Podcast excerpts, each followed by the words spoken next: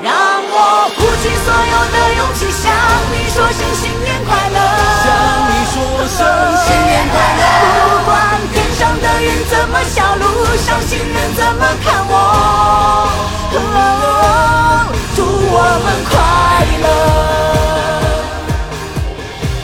欢迎收听电影养养院，大家好，我今天是祝大家二零二二年财源滚滚好运连连的小猪猪。呃，大家好，我是觉得就是现在时间过得越来越快，那希望在二零二二年大家能够通过看更多的电影，然后让大家延长二零二二年时间的石头姐。哇，就通过看电影延长生命。其实二零二一年虽然说因为疫情的影响，就是国内外的电影工业我觉得都受到一定影响，但是我还是看到了很多很好的片子。那今天正好是二零二二年的第一天元旦嘛，然后。然后我跟石头姐就去看了《狸猫扮太子》这个喜剧片，正好跟大家来聊一聊，就是以喜剧开启我们二零二二年的第一天吧。对，因为我们要做这期节目嘛，所以我是今天早上九点钟去看的这部片子，因为很早、嗯、但是我没有想到我看的那一场就是上座率还挺高的。嗯，然后我看到这部片子的时候，我就突然想到了一句话，就是说现在可能比如说表演喜剧本身不值钱，但是因为快乐真的很值钱，所以能感受得到，就是大家可能想在开年二零二二年开年的第一天吧，通过欢乐我觉得来开启这一年。在节目正式开始之前呢，还是非常欢迎大家加入到我们可爱的疗养院听友群。那我们现在其实有一群和二群、嗯、那大家可以关注一下我们文案里的入群方式，那我们就在听友群见面咯。这是我们的星球，你快乐我快乐，就像一阵笑容的丰收，春雨来风雨走，当所有人一手牵手，耶、yeah、多希望和你同。你有没有觉得就是二零二一年好像全年分布的喜剧片其实比较少的、嗯、感觉喜剧反而是集中在了就是二一年的年尾，就是我们开始看到一些喜剧片，可能也是为了说春节快来了嘛，跨年这个时间点大家开始通过一些喜剧片，然后好像能开一个好头。那就是你今天看那个《狸猫扮太子》，你喜欢吗？你觉得这个片子怎么样？我看的时候还是有就是笑了很多次，而且我们那个影院也是，我早晨也是看的就是十点多的场，结果就是有很多就是大爷大妈还有带着孩子的，然后现场也有很多笑声吧。我觉得今天去看的时候其实还是挺出乎我意料的，因为这两年其实包括我们前一段时间聊的那个《爱情神话》，我觉得跟我自己可能看去影院消费电影的这个心态发生了一定的变化。我觉得我最近可能反而比较喜欢去电影院消费一些就是我在观影过程中不需要有任何心理负担的那种电影，就是我能够在整个观影过程中，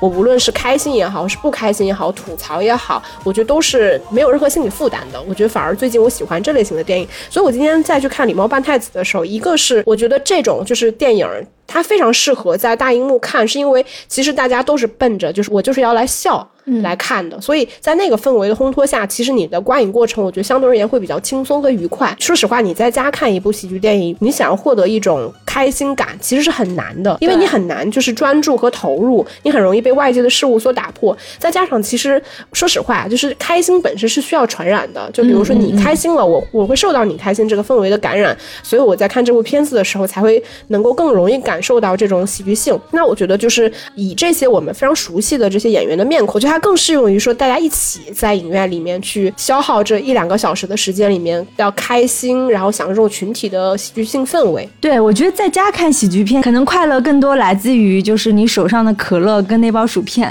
嗯、但是在电影院真的是因为周边的这种人群的感染，对对吧，你就是你听到大家在一起笑点会变低，你有没有觉得更容易开心？对，更容易开心、嗯、甚至就是包括煽情其实一样、嗯、你听到周围人开始抹眼泪什么擤鼻涕的时候，你也就觉得好像真的是很感动。所以我就觉得还是鼓励大家走进电影院、嗯、去看你们自己想看的片子。 嗯, 嗯，那这部电影呢是由高可导演和编剧的，那主演有我们非常熟悉的马丽，她饰演的是家珍、嗯嗯，然后常远他一人分饰两角，一个是高高在上的太子、嗯、一个是看似就是吊儿郎当怎么都扶不上墙的小人物狸猫、嗯、对。那接下来我们其实可以以《狸猫扮太子》这部片为例，我觉得可以看一下那他们总体来源的那种喜剧性喜剧感我觉得是来自于哪里。其实这类型的喜剧我觉得相对而言是比较当代性的喜剧，就是比较适合它相对而言是一个比较偏北方的喜剧方式啊。嗯，就是我们之前其实也聊过很多的喜剧片，就总体来说喜剧是分成南方的喜剧跟北方的喜剧嘛，就是这种喜剧方式是不太一样的，就北方的喜剧基本是一种以语言上的喜剧方式，南方的喜剧其实是一种肢体上的喜剧。这部片子首先我觉得有一点就是它性别上的一种喜剧感，嗯，所以其实那个就贡献出了特别多的笑料。那到这部里面，家珍跟李茂他是一对就是夫妻，但是很显然他们这种夫妻 C P 的配置就是女强男弱，然后玛丽就是那种就是当她飞起来的时候整个身上冒着金光，河东狮吼的那种，虽然她对外人她其实是很凶悍，她一个人能打好几个好几个壮汉的人，但是她其实回到家里面，她对李茂对她的丈夫是特别温柔，给她就是呃做好吃的呀，然后照顾她等等。常远饰演的这个李茂呢，他很显然是有种阴柔向的这种丈夫的配置，嗯，对吧，他比如说面对就是强悍的那个盗匪的时候，他就会羞羞的躲在一边，包括他跟玛丽之间的几段父亲之间的这种打情骂叫也是完全体现了这个女强男弱的配置。我觉得还是这种配置，我觉得是当代现在蛮多年轻人会喜欢看的。这部片子其实有一个很大的喜剧性来源，性别置换是它最主要的一个喜剧来源，但其实这部李茂扮太子它虽然没有直接去进行一个性别的置换，但它其实是强调了一种女强男弱的这种性别的倒置，以此来获得一种喜剧性。包括像这部电影里面，记得李茂他其实在跟别人讲述他第一次跟那个家珍相遇的时候，嗯，其实他是完全篡改了那个事件发生时候的真实性的。其实那一刻是一个就是他作为弱势的一方对于强者家珍的那一方投射出来的那种爱意，对吧？ 对, 对，但他其实在描述的过程中，他会描述成家珍被他的那个男子气概所折服和吸引。这种就是小男人跟大女人的这种设置，其实就是这种喜剧片一个非常主要的来源。像这种片子我觉得它肯定是体现了就是女性的这个强大和包容的。而且我觉得玛丽真的这几年在荧幕上的这个霸屏啊，哦对，你说到这儿，其实玛丽我觉得算是在大荧幕上去饰演这种女强男弱一个比较典型的女演员了。她其实是一个，她出道就是一个喜剧演员，但是我觉得她是很好的能平衡，就是她作为一个女性，她有一定的这种女性的相对柔美，但是又又可以很搞笑。我觉得玛丽真的是一个不错的演员，而且最近啊，除了这部《李茂扮太子》，马上又有《东北虎》以及其他的片子都会上映，所以大家就戏称说，二零二二年我们以就是玛丽玛丽开启这一年，你想一月份就有三部他的电影能上映。嗯，其实我在看《李茂扮太子》的时候，我我算是第一次有一种感觉，我觉得玛丽确实是一个挺好的演员。嗯，因为说实话，她在这个电影里面的戏份其实不如她之前在《夏洛特烦恼》或者是《羞羞的铁拳》里面戏份重。对，她相对而言，可能因为她是一个虽然是一个大女人的形象，但总体而言，她是她的主要活动范围是在家里面。嗯，就是长远的戏份相对而言是更重的。但我反而第一次在这个戏里面感受到，就是玛丽作为一个演员的时候，她所能表现出来那种戏剧张力。因为他之前大多数是一些现代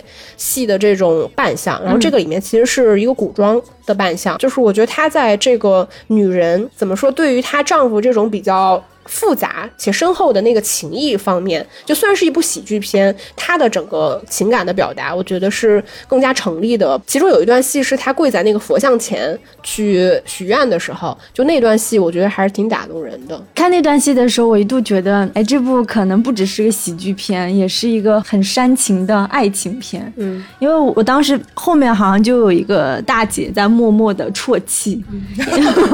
戳中了大姐的心事吗？对啊，就是说你像你作为一个女人，就是其实你在这个家庭当中，你其实是承担了很多看不见的工作，可能表面上就是在外打拼的都是男人，嗯，就像这个电影当中特别想要就是升官发财，想要在家人面前挣回面子的礼貌，嗯，但实际上就是你想料理各种家事，然后包括开那个客栈生意，帮他擦屁股，甚至是卖掉自己的金丝甲去找医生来看病等等。那这些其实是一个一个女性她为这个这个家庭做出的这种贡献，包括她对丈夫的这种真挚的情谊，其实还是蛮感动的。嗯嗯，而且你提到那个金丝甲，其实我在看那个电影的时候，我还一度在想说，就玛丽的那个金丝甲最终她的归处是什么？因为当时一定是给了一个镜头的嘛，嗯，告诉你说这个是她的传家宝。嗯，就我以为这个悬念点设置会是在玛丽把这个金丝甲给到就是李茂或者是太子，嗯，没想到最后她居然是因为她丈夫的一个谎言，然后把她最珍贵的一个东西给当掉了。我在在看这个片子的时候，其实有一样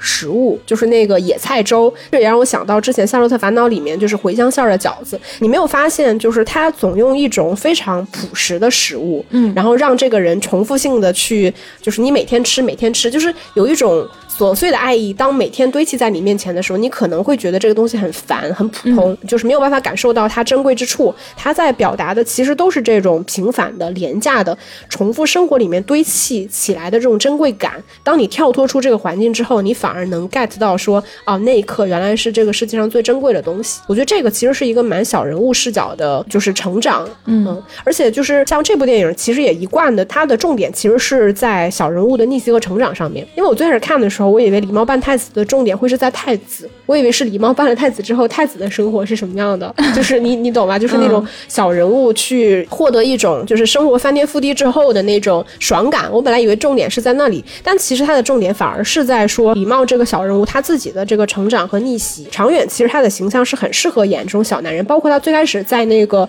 夏洛特烦恼》里面他演那个孟特到孟特娇，其实那个是我最开始对他印象很深刻的，我觉得他真的身上有一部分就是比较小男人的气质，到他之前其实演那个《温暖的抱抱》，就是他其实是比较有那种就是我觉得有一丝阴柔的敏感的那种演员，然后到他这部电影里面其实他首先他也会去进行一些世俗意义上的动作，比如他也会去送礼，想获得一种就是世俗意义上的这个成功和地位，包括别人的认可，然后包括想改善自己的生活，所以当他有机会的时候他也会利用太子的身份为自己去谋求利益，我觉得这些瑕疵其实本质上都是说明这个人物他是一个世俗意义上的人，但同时他们在面临一些选择的关键点的时候，他通过坚持了某些东西然后来获得了一种我觉得自我的这个成长，也是一个小人物那一刻的高光时刻。就像家珍就是在祈祷的时候他第一句话就说狸猫他是一个好人，嗯，对吧，所以这就落脚到了不管就是刚石头姐说的他有想谋求这种名啊利啊升官发财啊等等，他甚至一度就是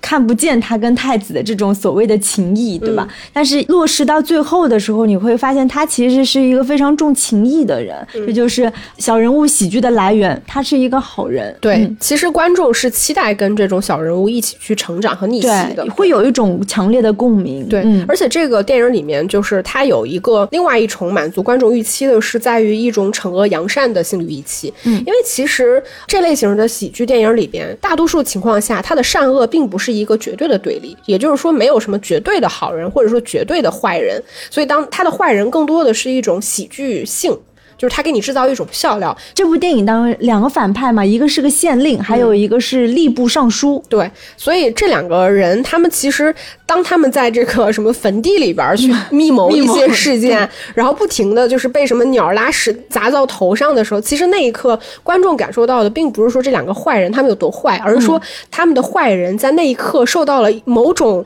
就是不可名状的就是惩罚，对，哪怕是小小的惩罚，对，其实观众在那一刻是获得一种爽感的。然后这里面还有几个就是所谓也是反派吧，就是那个县令派出去的几个杀手，他们去那个家珍和狸猫的家里晚上去偷袭他们的时候，你就会发现被他们家里的比如说靶子呀，就是一些家庭道具，然后就是搞的就是你还没有怎么样，还没有去伤害你的想伤害的狸猫，结果自己就是狗吃了把屎，这种感觉，嗯，这也是就石头姐说的对反派进行默默的老天爷视角的惩罚。你说到这个感觉扯特别远，其实这种你没有发现喜剧片里面其实常常借用一些道具的，就是一些工具性的东西，嗯，最早其实是可以追溯到巴斯特基顿的，哦，就感觉扯得有点远，嗯，但是它确实是通过一些所谓就是这种木质的或者是兵器，反正就类似于一类的道具去制造一种人物和道具之间的这种冲突，制造一种肢体性的喜剧，它其实是一种，嗯，就是他派过去的那个杀手，然后他里边不是提到了一个什么乌拉拉乌拉拉，对, 对, 对，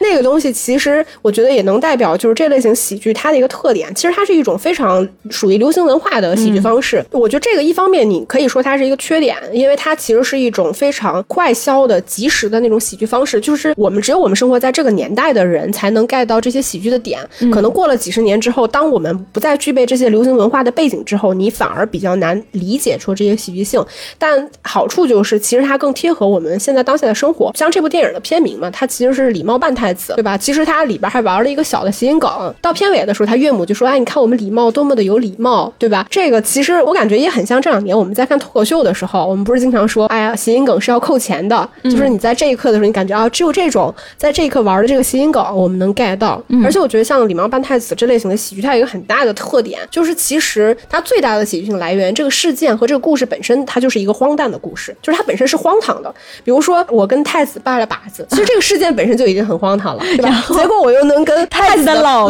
子对拜了把子，所以它就会造成一种就是这种辈分关系的错乱。包括其实我们在看，当太子他去跟礼貌互换了身份之后，其实说白了就是家珍是他的嫂子，嗯，对吧？嗯，就是你一个小叔子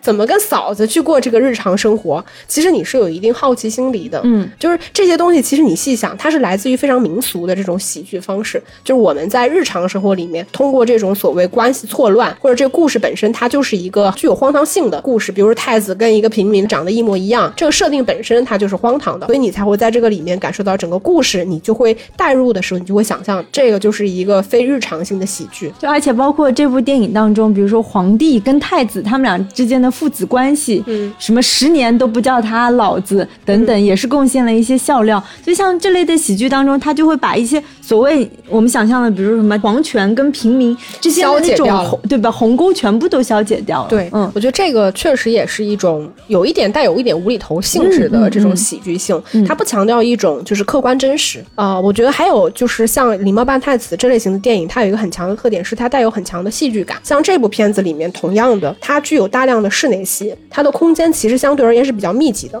那在这种情况下，其实演员更容易在这种狭小的空间里面去制造一种就是对话和表演形成的那种冲突和喜剧感，这个是它最主要的笑料来源。我觉得就是也是它某一种程度上能够更直观的传递给观众这种语言喜剧的一种方式，但它确实是你只有依靠这种密闭空间里面密集的这种演员表演和对话，它才能够去传递这种喜剧感。比如说像这个电影里面，就是他们生活的那个主要的空间其实是一个客栈嘛，嗯，然后当他那个礼貌把这个客栈改成了一个所谓的戏院，戏院和客栈这两者之间的就是这个改变，它其实就是通过几个特写镜头，比如说什么舞台、簪花、什么圆柱子这种就成立了。嗯、它其实就在那种短促的快速剪接的镜头里面，其实通过几个抽象化的道具，然后来强调了两者之间的差别。但其实观众视觉上并没有觉得这两者有特别大的差别啊，反而当它那个舞台建立起来之后，你会更容易感受到啊，就会在这个地方上演一台大戏。这个大戏其实可能是一个所谓真实的这个剧里面，就是太子想要看的这场戏。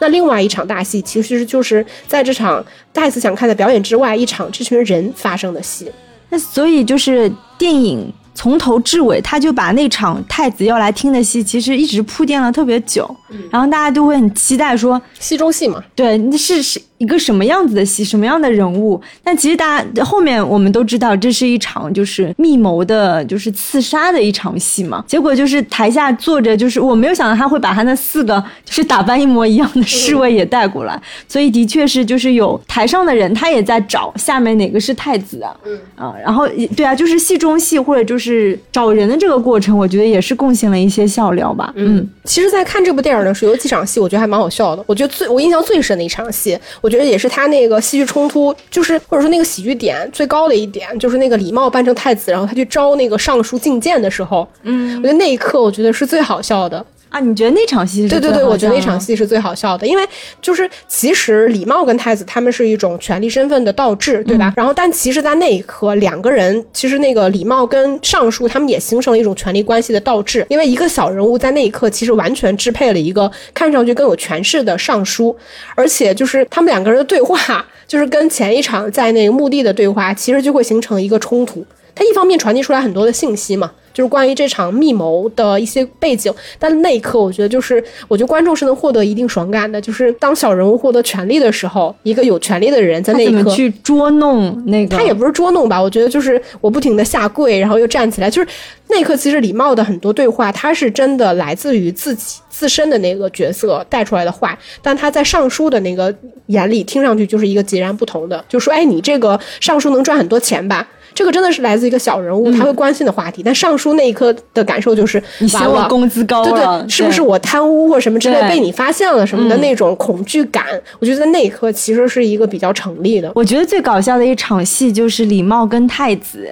去他们家那个地窖去审那个犯人，因为他们想知道就是幕后主使是谁那场戏、嗯、就是也是蛮多喜剧的元素在于就是排演、嗯、他们通常都会在心里整个扮演一遍，说我这样说我们俩打配合战嘛，对吧，这样他就能告诉我他的老大是谁，然后就是幻想的就天衣无缝，那大家都能知道其实实际上就不会是这样。那个杀手都会说你当我是傻吧，你那个暗号那个乌拉乌拉都念不对，哪有哩哩哩，对吧、嗯、虽然这个我这个笑点有点低啊，他有点就是他那刻有点硬来，就是说那个什么我的头被打到了，对，所以我我才会记不起这一刻 我, 我是谁我来干嘛，对对对，结果那个他硬来对对，所以这里面还是贡献了蛮多蛮多笑料的吧、嗯嗯、而且我觉得看到宋小宝的时候我觉得还挺好笑的，嗯，因为我好像很少在大荧幕上看到宋小宝，但我看到他的时候就觉得好好笑。对啊，我早年看到他们东北 F 四 的那场戏的时候、嗯、就有大鹏的那个电影、嗯、我真的就是笑到不行。其实我觉得好的喜剧演员哪怕搬到大荧幕上，他的那种喜剧语言的那种节奏感，嗯，我觉得还是挺强的。这部电影当中我还觉得另外一个配角就是黄才伦饰演的